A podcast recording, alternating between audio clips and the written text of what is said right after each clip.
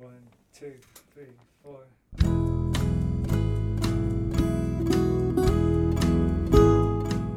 Hello, you're listening to the Skylight Books podcast series.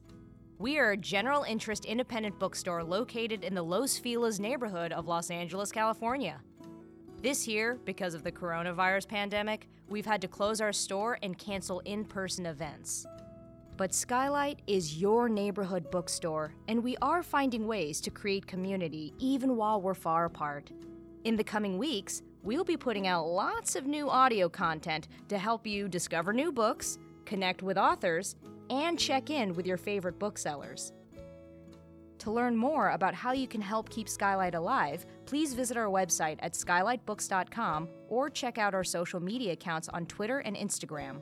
You can subscribe to the podcast on Podbean, iTunes, and Spotify. Thank you for listening and enjoy.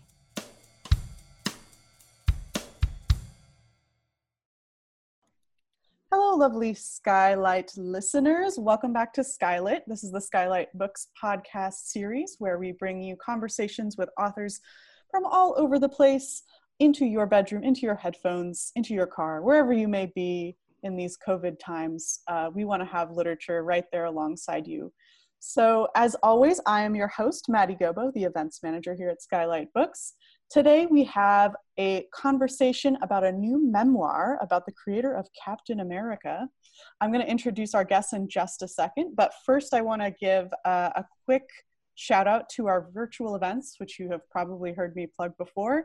They're happening on Crowdcast. You can follow our page at crowdcast.io slash skylightbooks. We've got so many good things coming up uh, for August and September and beyond because virtual events are the thing of the future now, and we are full bore into them. So uh, we hope you check those out, follow our page, and um, keep on listening to all of our great authors with new books coming out. Um, you know, book promotion does not sleep, so we're here. To, we're here to bring you the best. All right. So without further ado, I'm going to introduce our guests today. Um, so today on the podcast we have Eva Hagberg and Megan Margulies. Hello, Eva and Megan. Hi. Nice to have you here. Uh, I'm going to read your bios. I'm going to start with Eva. All right. Eva Hagberg is an essayist, academic, and author of the critically acclaimed memoir, How to Be Loved, a memoir of life saving friendship, published in 2019 by Houghton Mifflin Harcourt. She lives in New York City. Megan Margulies is the author of My Captain America, a granddaughter's memoir of a legendary comic book artist. Her essays have appeared in various publications, including The Washington Post, New York Magazine, Woman's Day, and LitHub. She lives outside of Boston with her husband and two daughters. And I just wanted to read a, a really great little blurb about Megan's book from Jonathan Lethem. Jonathan says, uh, My Captain America is a tender and heart aching account of coming of age and of aging and of a vanishing New York City, as well as a much needed corrective to myths concerning the origins of some of our most iconographic pieces of 20th century popular culture. And Jonathan says, Thank you, Megan Margulies, for getting it all so right. That's a pretty darn good blurb. Yeah, you're very welcome, Jonathan. Mr. Fortress of Solitude there. Um, wow, so I'm so excited to hear about the book today. And uh, Megan, you're going to start us off with a reading. So I'm going to go ahead and vanish into the background and let you take it away. Great. Thank you so much for having us. Um, the section I'm going to read um, is about the first time as a child that I realized that my beloved grandfather would one day not be here. Um, and um, just to get you acquainted with the scene, um, there's a woman named Anne, and she's a friend of my mother's who picked me up from ballet class uh, because my mom had to take him to the hospital. So this is where we will begin. The moment my mom stepped out of the elevator onto his floor, she heard his TV screaming at the end of the hall. It made her heart jump into her throat. She knew something wasn't right. With her hand holding the underside of her large belly, she hurried to his door and pushed it open. The apartment was shrouded in darkness. Beneath the sounds of the TV, she heard pots and pans banging together in the kitchen. Father, she called into the void. He was muttering to himself. She flipped the light switch and saw him standing in his boxers, delirious, incoherent, trying to make soup in his pressure cooker. His stomach was distended, almost as big as hers. Father, she tried again. He continued muttering. After turning off the TV, she touched his aging forearm, covered in liver spots, trying to wake him from what seemed to be a dream. His skin was burning hot. When the ambulance came, they asked Daddy Joe who the president was. Hillary, he said. He probably had a stroke, the paramedics told my mom as they wheeled him out his apartment door. She followed them, still clutching her belly, nervous about what the stress would do to her pregnancy. Daddy Joe was sent for x rays of his distended stomach. It wasn't a stroke. His temperature was 106. He had an infection from a chicken bone piercing his intestines. He wouldn't have made it through the night. He's lucky you found him, the doctor told my mom. I followed Anne through the halls of Roosevelt Hospital, passing a long row of curtains and gurneys, some with people lying on them. I kept my eyes to the ground.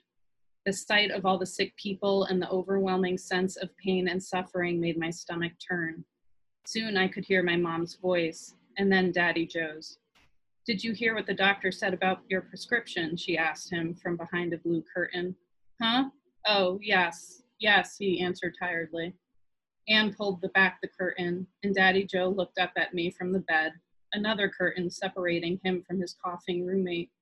My mom sat beside him in a plastic chair, her leather backpack on her lap between her interwoven fingers and her stomach.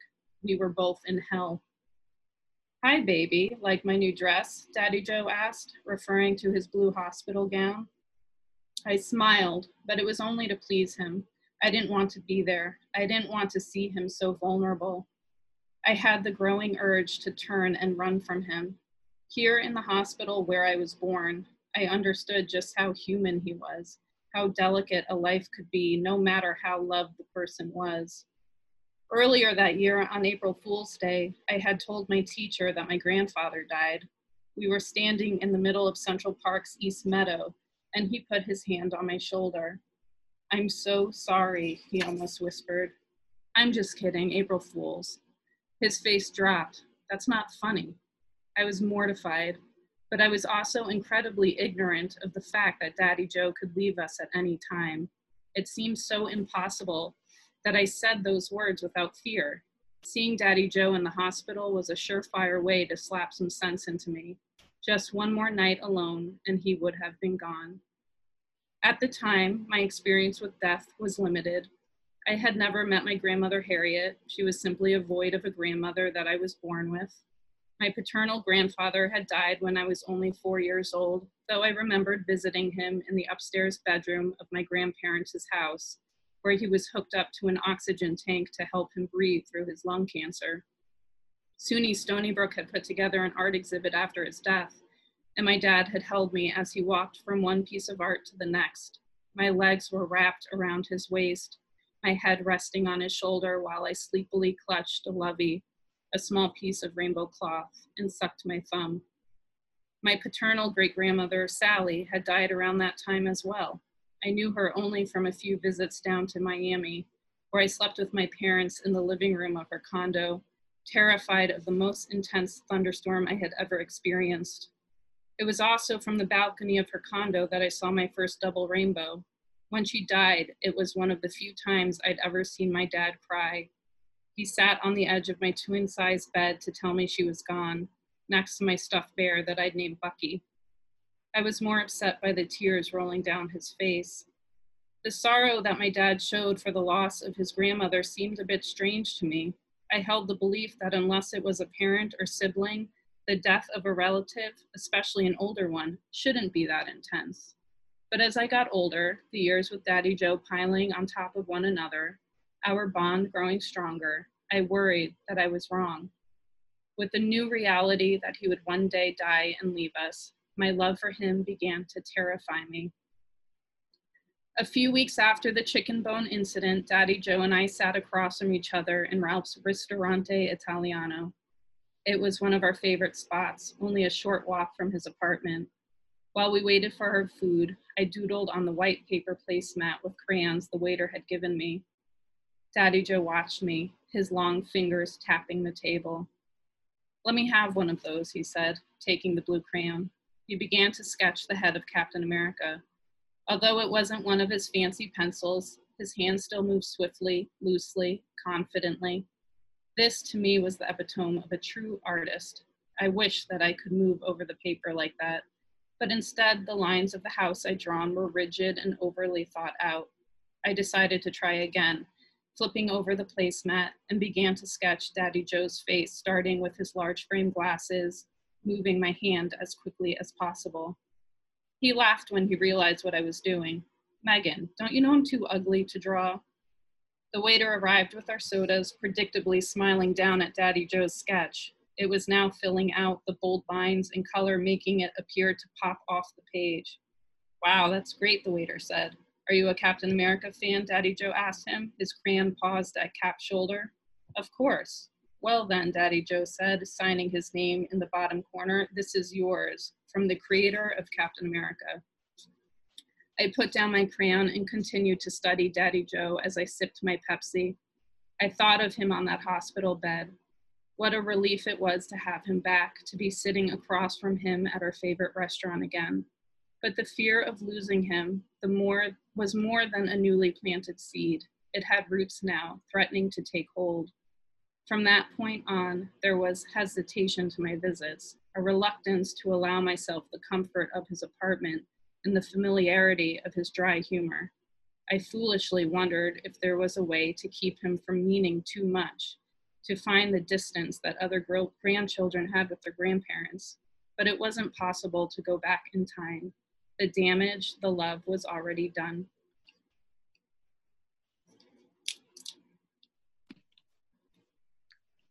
I read that right before we got on, and it was amazing hearing you read it.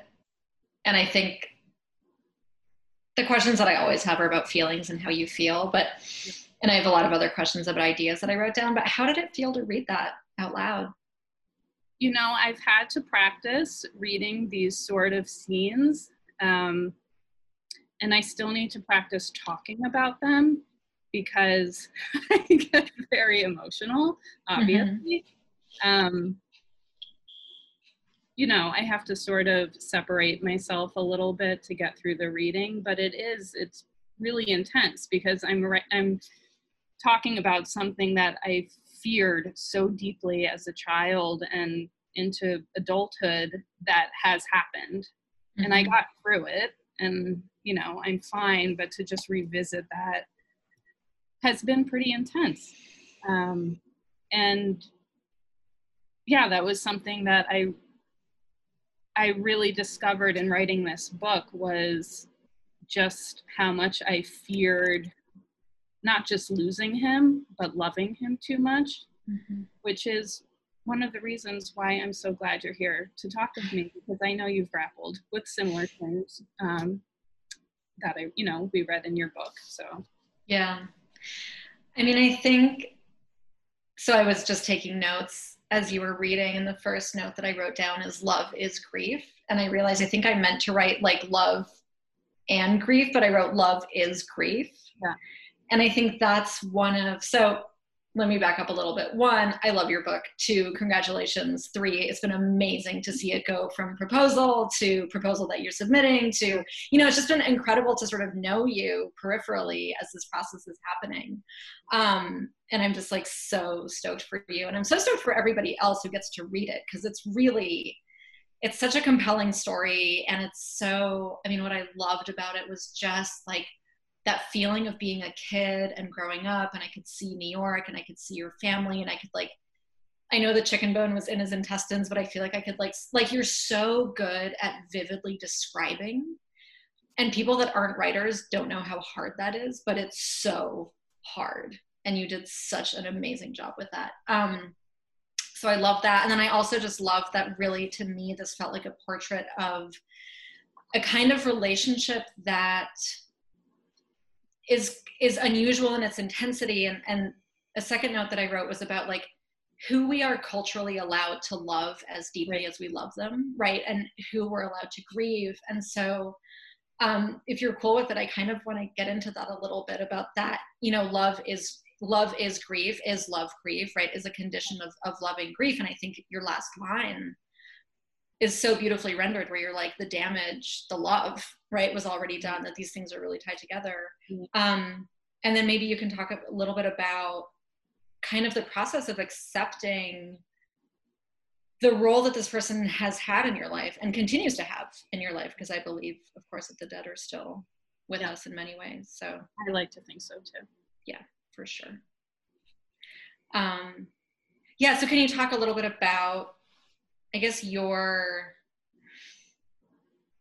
kind of emotional and literary journey towards being like i'm going to write about this relationship with my grandfather and i'm going to talk about love and grief You know, I had written about him many years ago when I was in my MFA program. My thesis was more of a coming of age memoir, just focused on myself and growing up in New York. And there was one chapter about my grandfather, which looking back seems ridiculous because he played such a huge role. Um, but I think maybe subconsciously I was just not ready to fully go there yet. Um, and that embarrassingly was 12 years ago. Uh, over a wait decade, is that a long time or a short time that is a long time. that's a long time i don't know we're old now that's a short time so I'm trying not to that. sorry i'll speak for myself i'm old that seems like a short time I'm I'm still young. Um, but yeah, so I think you know when I started focusing on my writing more again in the last few years, and I knew that I wanted to write a memoir, and I knew that I wanted. Uh, I still wanted to write about my growing up in New York and moving to the suburbs as an adult and what that meant to me but there was just this huge piece missing. And i had so many people say write about your grandfather. I mean come on he's this iconic figure. He's larger than life. How could you know he meant so much to you. How can you not? And it was sort of there were two things that scared me it was one just diving into that grief and just going there but it was also a little bit scary to um, sort of let him take over the story in a way. Um, I, it was it was hard to balance how much of my story and how much of his story I could successful, successfully tell. Um, but you know, it's done, and I'm actually I'm really happy that I was pushed to make him more of a focus of it. Because now i sort of have this it's sort of like a present for him you know what i mean? Like this is for him and it'll always be here and i'd like to think that he knows that it's happened and i'll leave it at that because i will start crying which is great which is like great we're human animals who have emotions crying is very good for your lungs that's what i always tell But is it good for a podcast i don't know yeah maddie can agree or disagree maddie's being yeah yeah exactly Cry. Let's Is cry. it a successful podcast if nobody cries? No. Um, so I, that, I mean, that that leads to another question that I had, which is like, I mean, did he? So when I was writing about my friend who was dead, part of the writing process was really this resurrection that I didn't even realize I was doing at the time. I just she felt so alive to me in the course of writing the book, and I could hear her and I could feel her. And I remember there was this. Um, sort of delusion, you know, that she was in some way still alive. And then when I finished writing the book, I started being such a jerk to everybody. And my friend was like, dude, what is going on? Like, you're not normally a jerk to Starbucks baristas. And I was like, they need better training, you know, like just being such an asshole. And finally, I was like, oh, I'm realizing that my friend is dead, right? Like, I'm realizing that the book actually did not resurrect her. And so I'm really curious to hear about your experience writing about somebody who you knew was dead when you started writing the book, right? Like, you know, the whole time. Yeah. Um, did you ever forget? I mean, how alive did he feel to you? I didn't forget, but it was just really comforting to sort of bring him back in this way and to put so much focus of my life on him again. I was watching old home videos. I was, you know, listening to these interviews and reading interviews with him and reading his book. Um, and it's funny because just the other day, it just sort of hit me that I'm done writing the book. And now what? Right? Like, I, you know, my next writing project won't be about him. Um, and that's going to be very weird and hard and you know there there was a part of me was like holy shit like now is he really gone now because you know I, we have the book you know which i'm so grateful for but to not have him be the focus of my everyday writing process is definitely going to be something that i have to come to terms with mm-hmm. Well, now you know if you're a jerk to Starbucks baristas, that's Yeah. why you can forgive I'll- yourself. i'll take it out of my husband that's easy totally. Um, he, I mean, what's amazing is that he, like, I reading the book knew that he died, and I forgot. You know, so I think as an author, of course, you don't forget, but I just want to say as a reader, he's, I mean, you just portray him so specifically and so well. And I'm curious about the process behind that. Like, how did you, as a writer, sorry, this is a craft question, but we have to do it. I have to do it because I want to know. How did you go about translating? You know, like when we know somebody so well, I think it's really hard to describe them in a way, but I feel like you captured his voice, you captured his vibe, you captured what he cares about. Like, I feel like I could pick him out of a theoretical lineup in some way. Like, how, as an author, did you go about constructing so specific a personality on the page? Well, I think I was really lucky to have all the material that I do to pull from, including those home videos. And, you know, I would get the kids with the sitter or send them to school, and I would just sit in front of the TV and watch these videos for, you know, hours on end. And it was just like being with him again. So it just sort of sparked um, just I don't know. It, it was really helpful to have that because then I was able to put it on the page and I didn't have to pull so much from memory um, that I think most people normally would. Um, and you know, he's, well, at least his character is a public figure. So there were many interviews with him and videos on YouTube. And so, in a way, you know, I cheated. I'm I'm not that good at the craft of it. It was cheating. It's not true. um, yeah, and I think I just I'm a very imaginative person, and I'm in my head a lot. So I would just sort of try and hear him and see him, and just pick out those moments um, and the aspects of his humor that were my favorite, and just put that on the page um, you know, after finishing the book, I there are moments where I'm like, oh, I forgot to put in this part, or you know, he used to say this and it was hilarious. But um, hopefully, what I got in there um, does him justice. But, Yeah. So just when you described his character, like sort of his public persona, that made me think of another thing that I really loved about the book was how, on the one hand, it is this kind of historical document. It's about a historical figure who did a, a big thing in American culture, and it's about New York City during a time, and um, and that's all really cool. But what really propelled me forward was never like Captain America is cool, but I have no, I didn't pick up the book because of Captain America, right? I picked up the book because you had written it and I wanted to read it.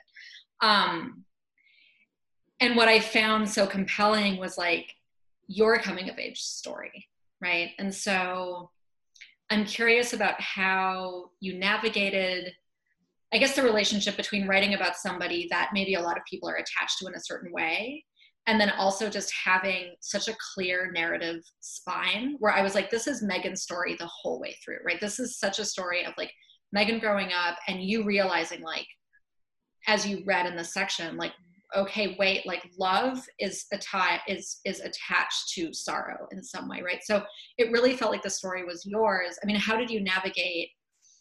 They're not necessarily opposing poles; they're just different poles. no, they're they're very different, and this has been a struggle from day one. I mean, just from the very beginning of this process of finding an agent and then finding a publisher and who do we market this to because captain america i think obviously will take the spotlight of the book and the story which is amazing and wonderful and i want him to get recognition and i want people to know that joe simon co-created captain america and it was not Stan Lee. um, you know that was a very important part of it but i also i'm i'm happy that you found something to relate to and enjoy in the book as well because that was so important to me that if you're not into comic books like i hope that you can find um, something in this book to make you feel something because there are these sort of universal themes of love and loss and um, i'm very lucky to have captain america as a part of it and my grandfather but um, you know that yes that that was something i was i was really hoping that even you know even people who aren't into comic books will be able to enjoy it um, so yeah you. i mean you right like i don't care about comic books at all i loved it um, I'm, I'm not even you know whenever someone from you know a comic book website or whatever they say you know would you want to talk i'm always like i need you to know i am not a comic book expert um, because i love this man and mm. you know i'm so proud of his creations but no I, I wasn't reading comic books my whole Mm-hmm. life and which is awful probably but uh, no we get to have our own interests. So i want to sort of go back to this idea of like who we're allowed to love and convert you know and then who we're allowed to grieve intensely and um right because we both wrote books that are about somebody who is not a parent or a sibling who died whose death i think in some way you know ruptured our lives or significantly impacted our lives? And how did you start to accept that you could love a grandfather this much? And then how did you i guess write this incredible because the way that it's written i feel no doubt right as a reader i'm like oh of course your grandfather is this person who you love so tremendously. And in a way i think you sort of lay the groundwork to give permission which i think is such a beautiful thing that memoirists can do is give permission to other people. I think that's one of our jobs um, is to like go first and say the thing and then right people are like oh i'm allowed Right. to feel like that. Did you feel i mean how did you feel doing that? I think I was sort of faking it a little bit. And it wasn't until I started telling people about the book um, that people would sort of not come forward, but, um, you know, say, oh, I was so close with my grandfather and I'm, you know, I'm excited to read this because he was like a big part of my life. And I didn't hear a lot of that growing up, which I think sort of fed into my insecurity with the intensity of my love for him. Um, but now seeing that other people have had this similar kind of love for a grandparent or someone who isn't their parent or um, has been really comforting and i'm you know and i'm so happy to know that there's sort of like this tribe of us that um, we can all be sad together you know? Totally it's really. Yeah. It's so interesting too i mean the way that people will try and minimize somebody's love right is like all to make themselves feel safer. And i remember learning that from my friend allison is she had cancer and people would say well okay let me let me make you somehow different and there's something that you must have done that gave you cancer. And it's the same way with like when we grieve somebody they'll say well you know at least it wasn't at least it right at least it wasn't Right. your father at least it wasn't right. Or he lived a long life that's uh, a big one for which i understand and i'm very grateful that he but um, it definitely doesn't lessen god we're we're just animals we're you know Yeah. like there's i don't know why we do this to ourselves where we make all these rules but we do and we do. um, you know that that was one of the things that I loved about your book as well was this sort of permission to love someone with such intensity and hold on to their memory um, so much after they die, you know, and Mhm. just find them in the world for forever. Like I don't plan on ever giving up on that idea that he is in some way here. You know, if it's with a cardinal, I see cardinals and I tell my daughter, that's Daddy Joe. And, you know, maybe I'm crazy mom, but um, I think it makes us both feel better. And, you know, it gives her a connection to him. And hello, Captain America, we see it everywhere. So, you know, she never got to meet him, um, but we have that to sort of keep him present. I like I like to call it sort of our family's coat of arms. Like that's it. I love that. That's amazing. Why do you think we have such a hard time expressing grief? Oh God. I don't know. I just, you know, there's probably this idea that we have to be strong at all times and grief is seen as weakness. And mm-hmm. but is it? You know? I I I think in a way grief is bravery, right? Because we're sort of letting ourselves be vulnerable and doing something scary Mm-hmm. and you know i talk about being terrified of my love for him and now as an adult and now that he is gone um, i'm so happy that i had that as Mhm. hard as it was to lose i'm so grateful Yeah. I think that's one of the, so I just, um, as you and the rest of the internet knows, I just left my marriage like a little over a year ago. And um, after I left, this is relevant to your book, I swear. I was like, you know, I'm never going to love again. And like, this is bullshit. And like, you know, whatever, all that. And then I fell in love a couple months ago, like fully, just full on, like just massively in love. And I am so terrified. Like every minute I am terrified and I cry all the time. Not all the time, but I cry about my childhood and like it's just so weird and it's so intense. And I keep thinking, God, this would just be easier if I could just not be this in love, right? Like, I mean, I right think. and we always right? do this and i would laugh at friends when they were dating someone who would be like i'm just going to keep it casual i'm you know i'm not going to let him mean too much to me and i'm like bullshit like you can't do that you can't turn it off so good luck to you because you can't I know. I mean, I, I like sort of half heartedly tried for a second and then I was like, no. But I loved rereading. I mean, I loved reading your book and then I loved rereading the section and then I loved hearing the section because it reminded me this is the eternal price for love, right? Grief is just the eternal price. And the more we love, the more we grieve. And, um, and I just love the reminder that I got from your book that like it is so worth it. And in those moments of grief that is not necessarily comfort. Like it's not like i'll be in deep grief and be like but at least i loved. It's like this seems like the worst idea ever. Like why did i let myself love you know why did i let myself love allison so much when i knew she was dying?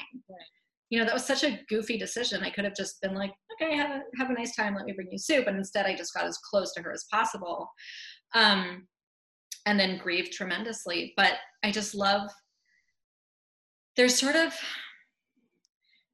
another thing I loved about your book is it really it titrates the intensity. So I realized like I'm always trying to be as intense as possible, but people should know there's a lot of lightness in your book. There's a lot of levity. There's a lot of like it's sort of like skipping over, you know, the surface of a lake and there's like so much to look at and it's like so cool. And then you just have these moments where it's like one sentence or one line where I'm like, oh shit, like Megan knows what's up. You know, like Megan has been to the void, which I love. Um, and i'm always so envious because i feel like i'm so like a bummer you know like so intense and so heavy which whatever. But like your book was so i i, I feel like there's a way in which these moments of intensity and moments of depth really kind of came in at the perfect moment. And did you think about kind of titrating them in? Did you think about pacing? Like how were those issues kind of worked out on the writerly plane as well as the human plane you know i just feel like that sort of represents who my grandfather was in a way. He was just hysterically funny, and that is just a big part of our family is humor and finding the humor in really even shitty situations. Um, but then, you know, I had to sort of find these um, sad moments of his life and focus on them a little bit because he he was a human being. He wasn't all jokes and you know comic books and you know there was some tragedy for him. You know, losing his wife so early and um, so yeah, I think sort of the whole thread of the book follows um, that a little bit where you know i wanted people to see this humorous side of him what i loved about him so much but also what this man went through and i mean i guess that's life in general right it's not all daisies and jokes but um Well, I think a lot of people try and portray it like that, Yeah. right? I mean, this goes back to the like, why are we afraid to? It's like, why are we afraid to be complex, complicated right humans? yeah and i really wanted to make sure that i showed him as a complex human because i didn't want it to be like a book about i loved my grandfather so much and he was so wonderful and that's the end of it goodbye you know Yeah.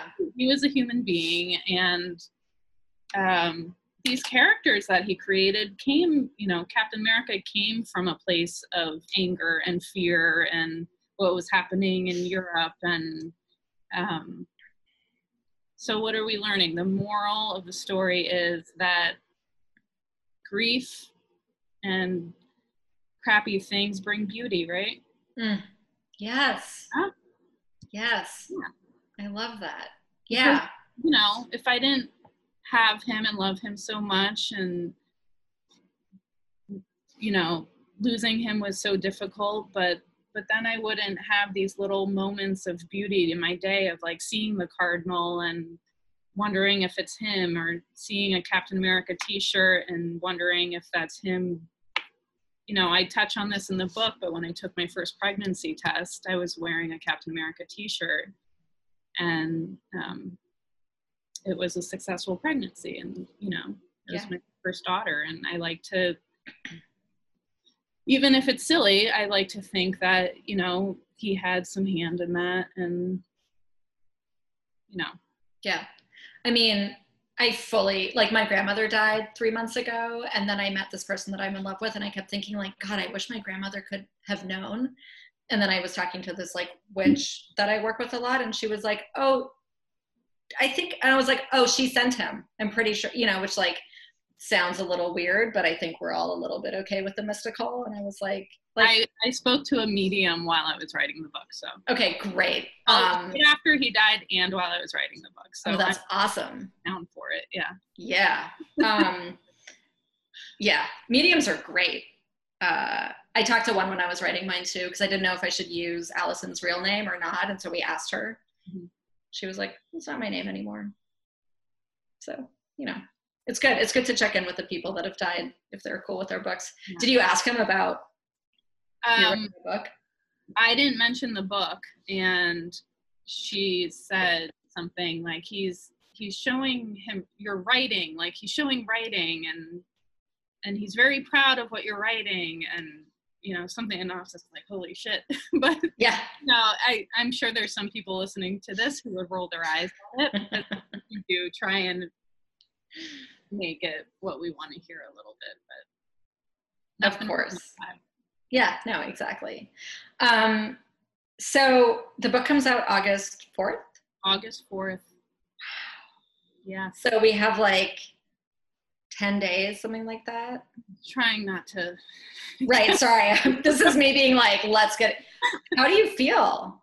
I mean, i'm i you know it's nerve wracking i'm excited. I eh, but i'm also sort of like this is real. Like this isn't really happening right? I just got my book my actual book. I saw on social media, it's amazing. and you know i had my husband left work early so that he could come home and watch me open the box. And I was, you know, about to cut open into it, and I was like, I don't want to. I don't want to open this because this is my one time in my life opening the box of my first book ever, and Yeah. it's yeah, I'm very excited, but Mhm. I think it's sort of like it's not going to feel real until it's actually out in the world. hmm And it might not feel, I mean, it didn't, it still doesn't, mine still doesn't feel real Right. for what it's worth. It's been Yeah. a year and a half. I'm like, I've been Wait. taking note of all the the advice on what you're going to feel during publication after I think I'm ready. But if not, I'll send you an anxiety ridden email.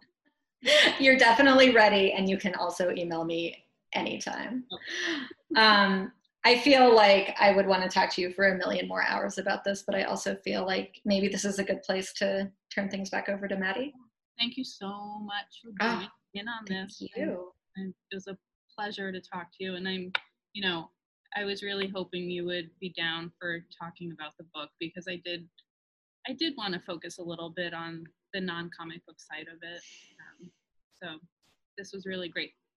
oh my god it's just so it's such a great book i hope everybody buys it please buy it from an indie bookstore like skylight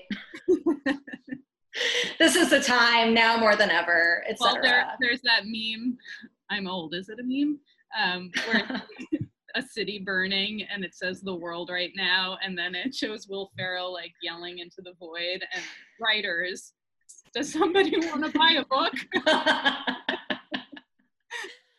What else are we gonna do That was by the the talented Maggie Downs, I think. But that was That's amazing.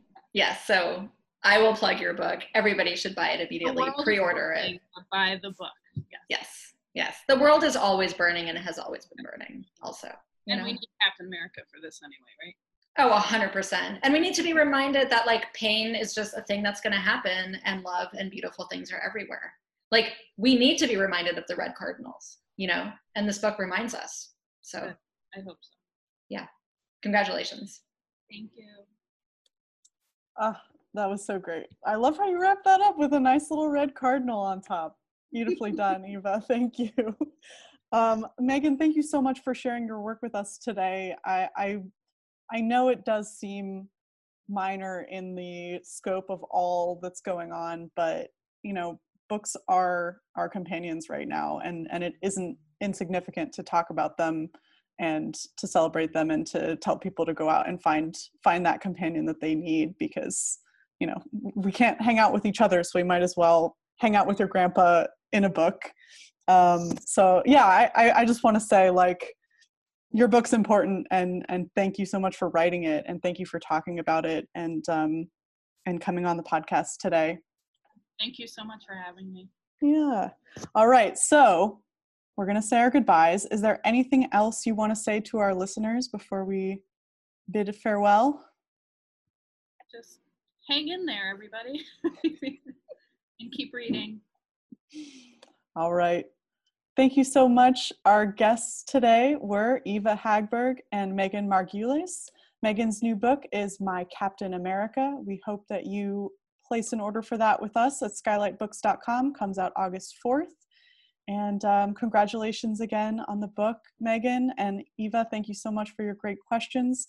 Hopefully, we can host you in person sometime soon, maybe for the next the next go round. Um, so we hope to see you there. Thank you for listening to the Skylight Books podcast series. Please don't forget to visit our website at skylightbooks.com and make sure to follow us on Twitter and Instagram. Also, don't forget to subscribe to this podcast for more author talks and bookseller conversations. You can find us on Podbean, iTunes, and Spotify. Stay safe and healthy, and we hope to see you back in our store soon.